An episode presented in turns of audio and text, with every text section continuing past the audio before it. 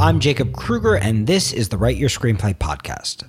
On this podcast, rather than reviewing movies in terms of two thumbs up, two thumbs down, loved it or hated it, we look at them to discover what we can learn from them as screenwriters.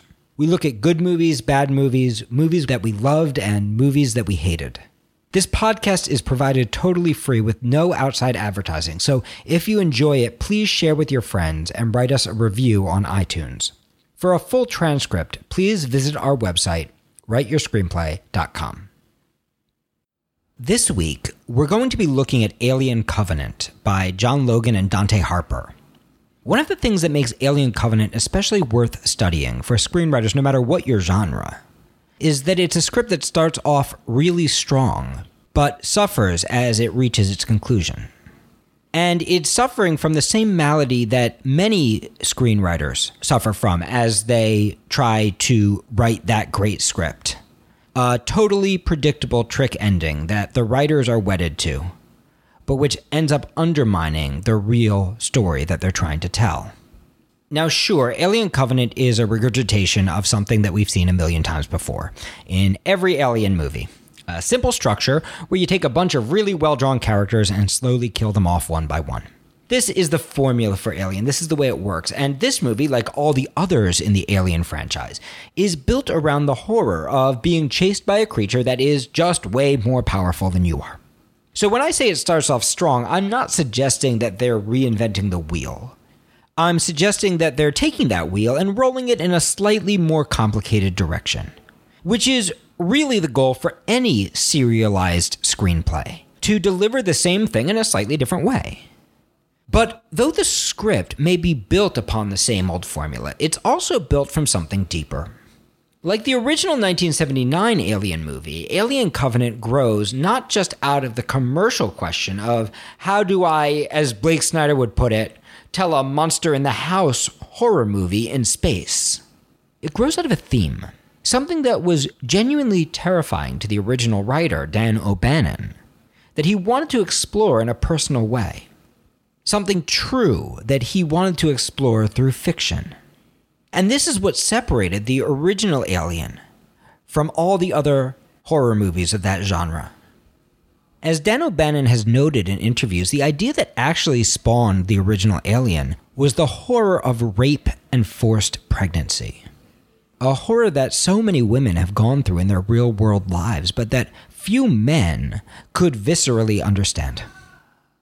So instead of going after the women in an exploitative way, as so many horror movies have done, he instead wanted to go after the men to make that horror visceral to men in a way that would make them, as he put it, cross their legs and feel what that is like.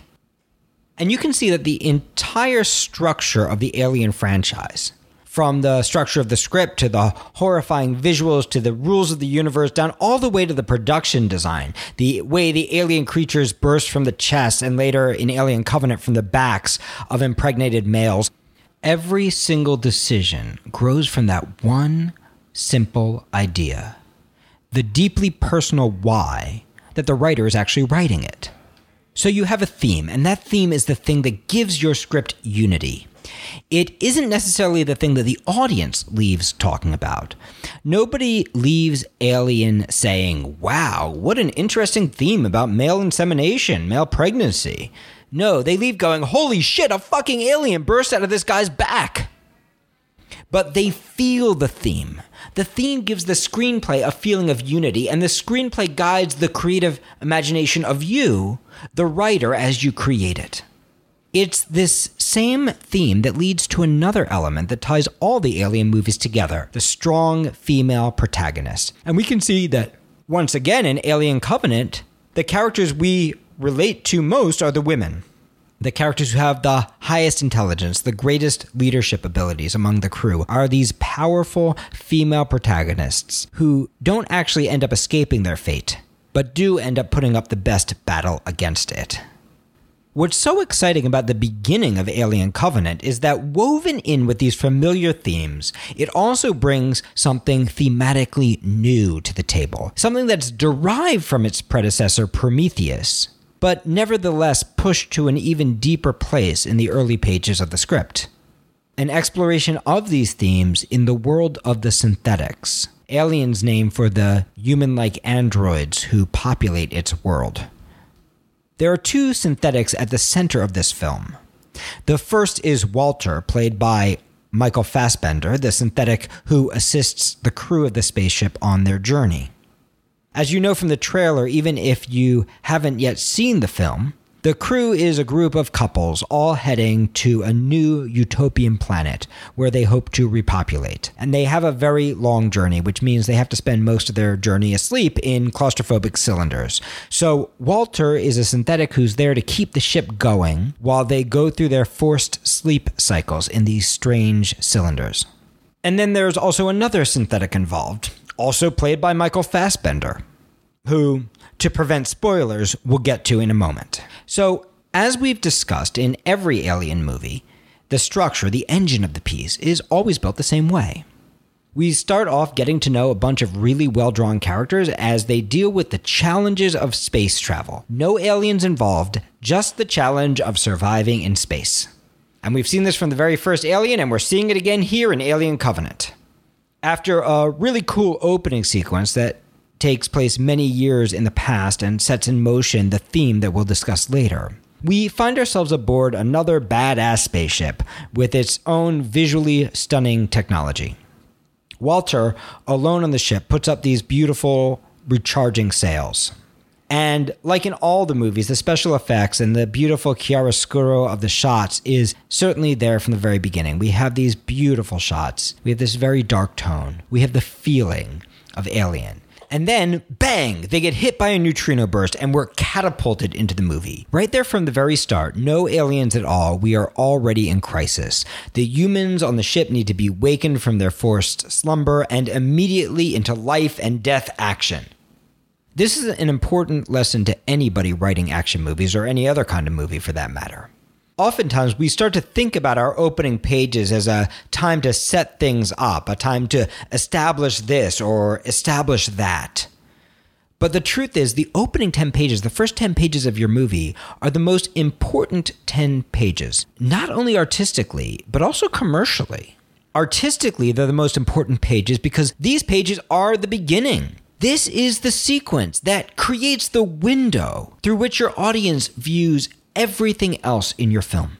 Artistically, this is the window through which you view the rest of the movie. This is the bar that you set for yourself of what your movie needs to be, what your movie needs to feel like.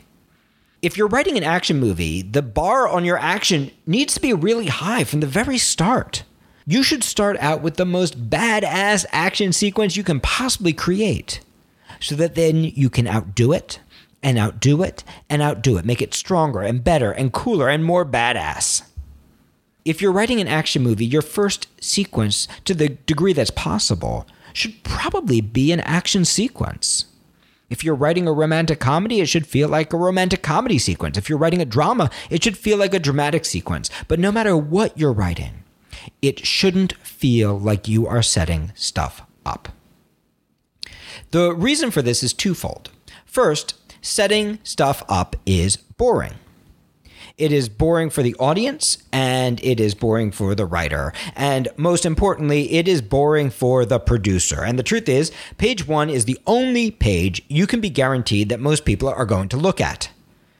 And the truth is, if you haven't gotten them by page 10, they are never going to make it to page 100 for your awesome trick ending, or your not so awesome trick ending, as we'll talk about later. So, the first thing to understand is that if you waste your first 10 pages setting stuff up, you are doing your story, your readers, and your audience a tremendous disservice. But the second thing is that you're also doing yourself a disservice. You are robbing yourself of the opportunity to get the feel of the movie from the very first page, to get it into your bones. Every decision you make about your screenplay creates a feeling, and the first sequence of your movie should create the feeling that you are seeking for your script. Now, look, there are exceptions to this. Sometimes you use the opening scenes for misdirection, like setting somebody up for a punch. You lead them to believe that they're in one kind of movie, and then bang, on page 10, you hit them with another. You pull the rug out from under them. You can see an example of this if you listen to my podcast about Guardians of the Galaxy.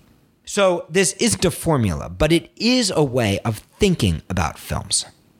If you are not leading with your very best stuff, you are probably robbing both the audience and yourself. You're robbing the audience of the best opportunity that they could have to get excited about your movie, to feel viscerally what your movie is really about. And you're robbing yourself of the creative inspiration that will lead you to even better places. And more materially, you're robbing yourself of the opportunity to actually sell your script. Because, like I said, if you don't have them by page 10, people are going to check out. The first 10 pages of Alien Covenant are beautifully done. Before the movie's even fully started, we've already got all this great stuff happening. We've got the problem of trying to get somewhere very far away. We've got a dead captain, the great leader who dies in the chaos after the neutrino burst. We've got a female protagonist who is now dealing with the death of her husband. We have a hugely insecure new captain who is trying to hold on to his Christian values in an environment mostly ruled by science. And we're watching this incredibly insecure captain create anger and resentment among the crew as he tries to do the things that he thinks are right, even when they conflict with the morality of those he's trying to lead. We are already launched fully into the action, and then bang, inciting incident. A new planet is found. The perfect planet, a planet even better than anyone could dream of. Sure, they don't really know what's there, but it seems to have all the conditions they're looking for, right? Except for instead of being far away like the planet they've been heading towards, it's right there in front of them, practically screaming, Come to me. If you've ever watched a horror movie, you know this is probably bad news. And although the wise women on the ship know this is a dangerous risk, the men, particularly the insecure captain, are eager for an easy way out. So you can see before a single creature enters the frame, we are already rooted in characters with strong wants. We are already rooted in characters trying to achieve big things. We are already rooted in beautiful action sequences from the very first page. And we're already rooted in a powerful conflict. This is a concept I call save the best for first. Commonly in screenwriting, we think that we should save the best for last, that we should set up the early stuff and then pay it off later. In fact, this is what many screenwriting books, usually written by critics rather than writers, suggest that writers should do with their first pages. But this is truly the biggest mistake you can make, because setting stuff up is boring, and making things happen is exciting. So the goal I set for myself instead is save the best for first. Take your very best idea and make it happen as soon as you possibly can. Take that crazy trick ending you've got sitting in your back pocket and see if you can allow it to happen halfway through the movie so that you can discover what's on the other side. Take that killer action sequence you've been building to and see what happens if you put it in the very first scene. Get your most awesome stuff out there at the very beginning. Set the bar high, and then outdo it and outdo it and outdo it. Save the best for first. Now, does this mean that you have to bring out your aliens from the very beginning? No, it means that you have to bring out the stuff that would be worthy of being a movie, even if this was the only thing we saw. It means that we should feel like we've gotten our money's worth, even if the whole movie was just that 10 minute short of the first 10 pages of your script. If you want to survive as a writer, you can't save the best for last. You've got to save the best for first. But is it really saving the best for first to start yet another Alien movie in essentially the same damn way every Alien movie has ever started since 1979? Well, yes and no. If Alien Covenant was a spec script written by an aspiring writer, rather than an, another installment of a big budget action movie franchise, it would be vital to start out in a new way, in a way that distinguished your movie from the others in the genre, that showed your specific voice as a writer. But that isn't what these writers are doing here. Rather, they're building an installment of a beloved franchise that must fit in with all those other parts and deliver that same genre experience in a slightly different way. than all those other installments of the series.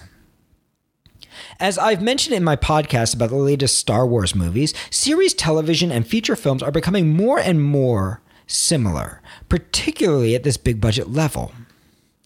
It's one of the reasons we've put such a huge focus on TV comedy and TV drama and web series classes here at the studio and brought in big names like Jerry Perzigian and Steve Malton to teach those classes. Because what used to be a sharp differentiation between TV and features has now started to intersect, which means writers, especially at the big budget level, now need to be fluent in both genres, in both television and features. When the audience comes to see a TV drama, a TV comedy, or even a web series, they're coming in the same way that they come to a blockbuster action sequel meaning they are coming for a very specific genre experience. They want to feel a specific way. Some critics have criticized Alien Covenant, saying, Oh, what did some producer come and write all over the script? More aliens, more aliens, more aliens. But the truth is, that wouldn't be a bad note. When people come to Alien, they're coming for a very specific experience, and it involves a hell of a lot of aliens. They want a specific feeling. They want it to feel different, but they also want it to feel the same. Just like you come to the movies for a specific genre experience, just like you want it to feel different, but also feel the same. You don't want to feel like you spent your same 15 bucks on exactly the same movie, but you do want to feel like you spent your 15 bucks and got that genre experience that you had with the first film, that you went through a similar journey. So when you build a movie like this, you're trying to create something that feels the same, but also different. And to do that, just like when building a TV series, you need an engine, a replicable model that grows out of the previous installments. And at the same time, you need the thing that makes this installment different. And that begins with your theme and the way the specific theme of your episode, or in a feature film franchise of your installment weaves in with the overarching theme of the series. We'll look at the ways that Alien Covenant failed to do that later when we talk about the things that didn't work in the movie. But you can see from the beginning that the basic theme, the original theme that drives the franchise, is still present in Alien Covenant, and in fact expounded upon, is driven a little bit further the theme of sexual perversity starts to intermingle with the theme of male pregnancy and rape, trust and consent. It gets woven in with this exciting new thread as we follow the synthetics. So here's the engine playing out in Alien Covenant. We get to see a bunch of people fighting to survive in space. We're going to get these really nice character portraits, these really lovely characters that we can really care about and connect to. And usually we're going to have great actors playing them. And then slowly, what's going to start to happen is an alien is going to appear.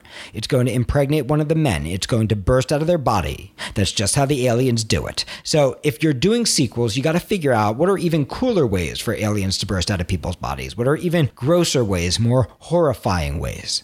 There's going to be a strong female protagonist, and eventually all these characters are going to be chased to their deaths. That's how Alien works. So we understand how Alien works. We understand what the engine is. We understand what the structure is. And here we are replicating it in a different way. But we can't feel exactly the same. So we need a different layer. And Alien Covenant starts out so strong in finding that layer it finds that layer at the beginning with theme by laying in a different level of theme. And we have a bunch of different themes playing around. We have the concept of duty versus love, this idea that's established from the very first flashback scene between Peter Weyland and the newly activated synthetic, David. And now, some spoilers ahead. The same David, who will end up making a surprise appearance, first as a savior and later as something quite different on the mysterious planet that the crew is exploring. We have a Frankenstein story about the creation turning on the creator. We have a theme about love, of David falling in love with Elizabeth Shaw, of Walter feeling love for Daniels, the strong female protagonist that he serves. We have the theme about creativity versus programming, a theme about creation versus perfection, a theme that probably resonated with you if you're a writer. We have a theme of Christianity versus science. We have a theme about insecurity versus confidence. We have a theme about the search for easy utopias instead of working for the real dream. We have a lot of different themes. And as I mentioned in my last podcast, usually when you have a lot of different themes that don't really tie together, it means you still have a lot of work to do on your draft.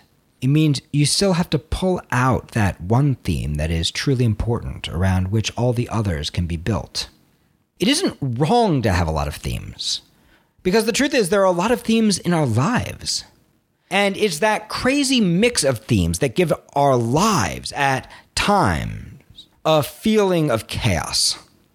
But to bring order to the universe of our screenplays, to boil down a lifetime of experience to 105 pages, we need a controlling theme to help us make sense out of all the themes that serve it.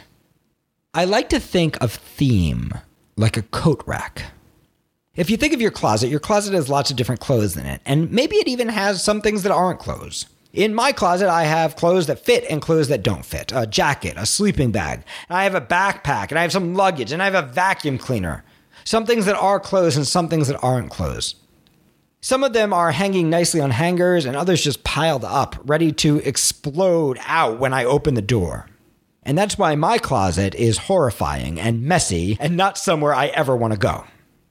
But if I could organize those contents around the thing my closet is really supposed to do, the thing it's really supposed to hold, the clothes I wear every day during this season, and throw out everything else or store it somewhere else, suddenly my closet would not only be a lot less scary, it would also be a lot more useful. It would make a lot more sense to anyone who looked at it.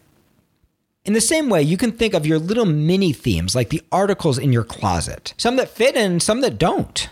Some that were great in early drafts when you were 30 pounds lighter and Michael Jackson jackets were still in style, but that don't fit the screenplay you're writing today. And you can think of your main theme as the coat rack that needs to hold them all. It's normal in early drafts for all those themes just to be jammed in there as you try to hold on to everything that was ever good. Or better said, as you allow your screenplay to grow and mature, just as you did as you grew older and wiser and learned who you really were, as opposed to who you thought you were supposed to be. And so ultimately, what we're looking for in a revision is to take all those many themes, all those many, many themes that used to matter, and figure out what is the main theme that is hottest for us right now, the thing that we're really building in this draft. And in Alien, it was the idea of turning rape inside out, but this movie is much more complicated. This movie is adding another theme. In fact, is adding all these many, many, many themes. And so we have to ask ourselves what is the main theme that we're really trying to build around so that we can start to make choices in a TV show or an action franchise installment, the theme that makes this episode special within the larger context of the series. What is the one ring to rule them all? The coat rack strong enough to hold all these other themes, where all these other themes in some way serve that main theme.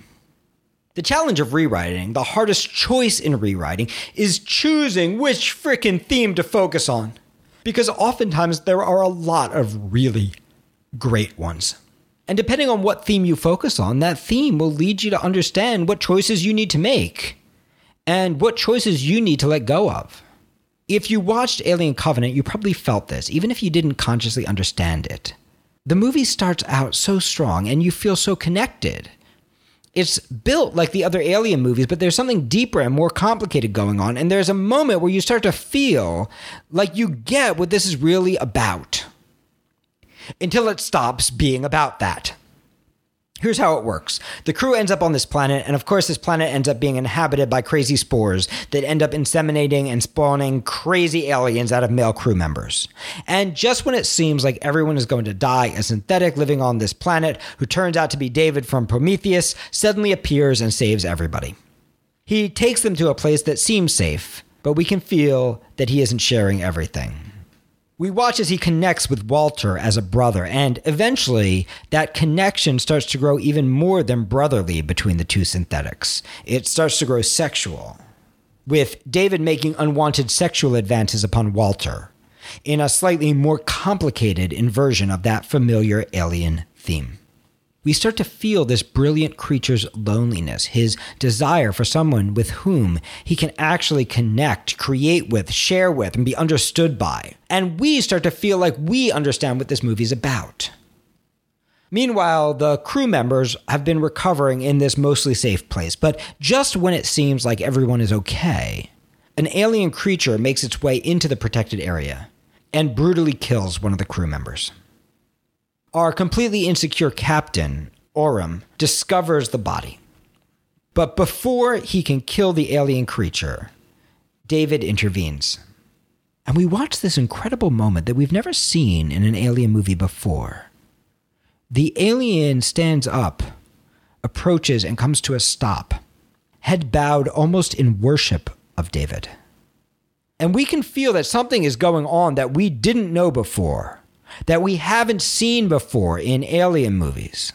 That there's some kind of control, some kind of respect between these two. Oram trains his gun on the creature, but David warns him not to shoot. And of course, Oram, the insecure captain, ends up shooting the alien right in the middle of his communion with David. And then we have this wonderful moment when David screams at Oram, I told you not to shoot. It trusted me. And we have this new theme that emerges that feels like it is going to be the coat rack, the theme that ties all of these other wonderful themes together. This theme about trust versus betrayal, service versus love, how the violation of trust can turn good into evil, can turn beauty into ugliness, can turn two civilizations or two creatures from different places that could have gotten along into enemies trust versus betrayal seems like it's going to be the main theme. And in fact, we can see it playing out in the relationship between the two synthetics. Michael Fassbender playing against Michael Fassbender in some really cool scenes as David makes his case to Walter that they should be together as brothers, as creators, as sexual creatures. We can see the theme of betrayal in the way that Oram's betrayal of the creature leads David in turn to betray him. We can see the way that one betrayal starts to feed another. We start to think that we're understanding the movie.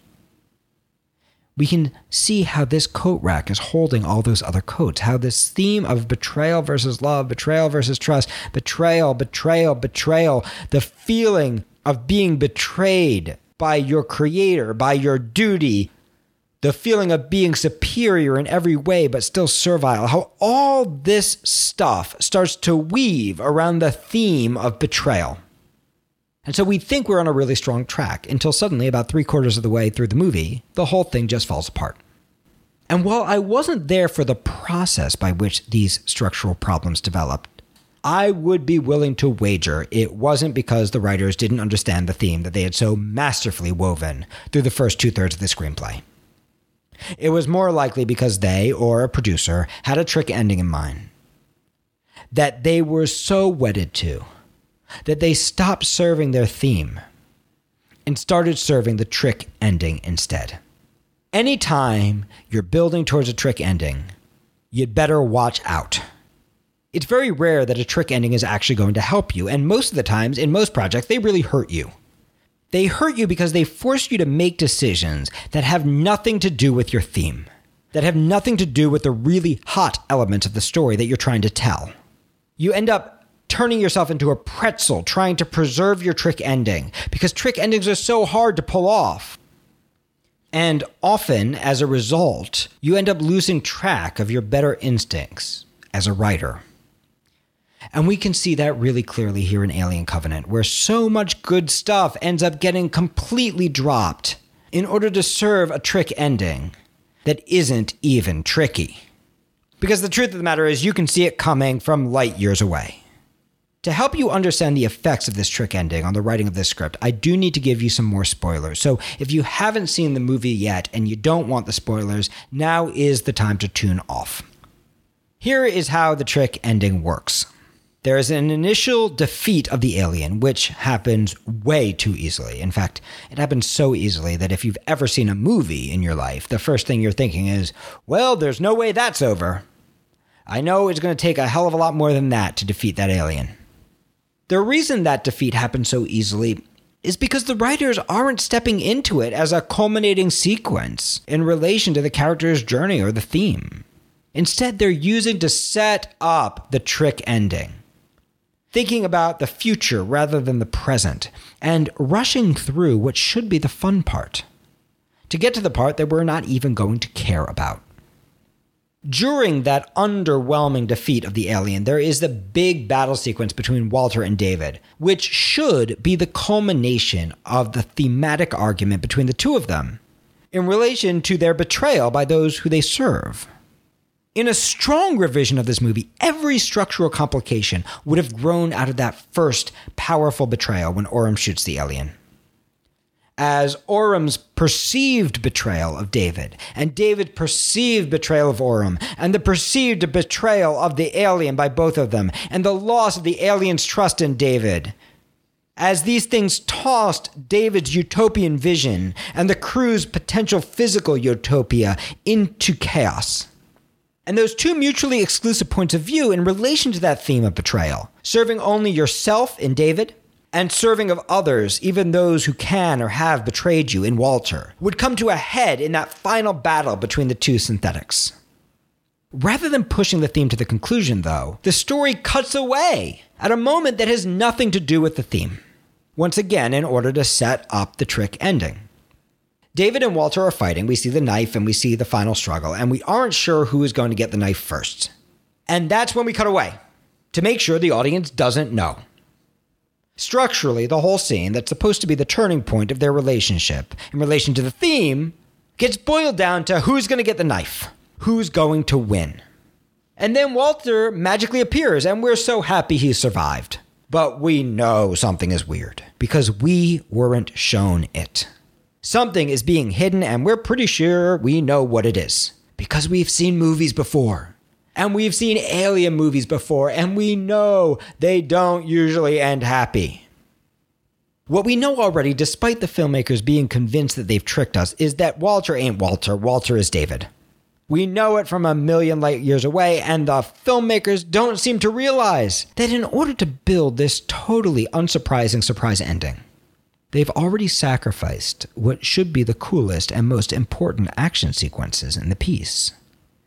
Not to mention the coolest and most important structural and thematic elements of the piece, the culmination of everything they've worked so hard to build until now. And they're about to sacrifice even more. Because we're back on the ship thinking, well, I know that isn't over. And of course, like we expect, there's another alien on the ship and it is boring. It is exactly what we were expecting. It isn't exciting, and the reason it isn't exciting is that we see it coming. So, of course, just when the crew members think everything is good, and Daniels goes under to go back to sleep so they can head back towards the planet they were supposed to go to in the first place. Of course, that is when Walter shows himself not to really be Walter, just like we have known he's going to do and vomits up two really scary alien spores to be stored in the chamber with the human fetuses, ready for repopulation upon arrival. And don't get me wrong, this would all be really cool if it got us by surprise, but it doesn't. We know how these movies work, and we know we can see how these movies are built. And what is really a shame is that in the best version of this movie, you don't need a trick ending at all. In the best version of this movie, what you need in that final battle is for Walter to defeat David physically, but not to defeat him thematically.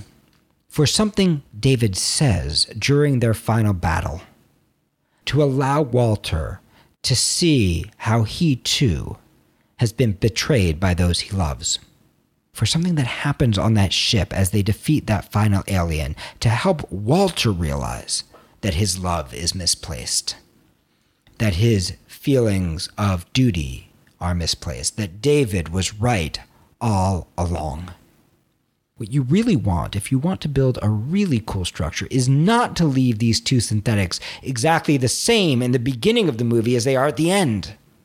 Rather, you want to move Walter, the guy who believes in duty and love even in the face of betrayal, to the point of view of David.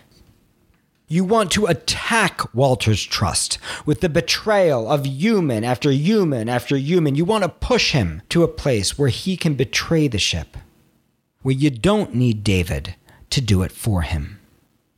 You want Walter to change because change is the primary engine of structure and the primary engine of theme. Imagine how much more rewarding that ending would be if it had happened at Walter's hands rather than David's. So here are the lessons to take with you. Save your best for first. Lead with your very best stuff. Challenge yourself to outdo your very best writing. That is number one. Number two, find your theme. Find the theme that you most connect with, the one that really matters to you, the intensely personal why that led you to write the script in the first place. And use that theme like a coat rack, removing anything that doesn't hang upon it. Number three, don't let your trick ending destroy your movie. Don't build to where you planned. Instead, allow yourself to surprise yourself. Take your character on the biggest possible journey in relation to the theme, rather than worrying about taking your audience on the biggest possible journey related to the trick ending. The character's journey will always carry you. If a trick ending comes, allow that trick ending to trick you. Allow that trick ending to surprise you. There's a great story of M. Night Shyamalan who didn't realize until draft 10 of The Sixth Sense oh my God, this guy is dead. Which goes to show you that the best trick endings aren't planned. The best trick endings come as we push and push and push our characters to the biggest possible journey in relation to their themes.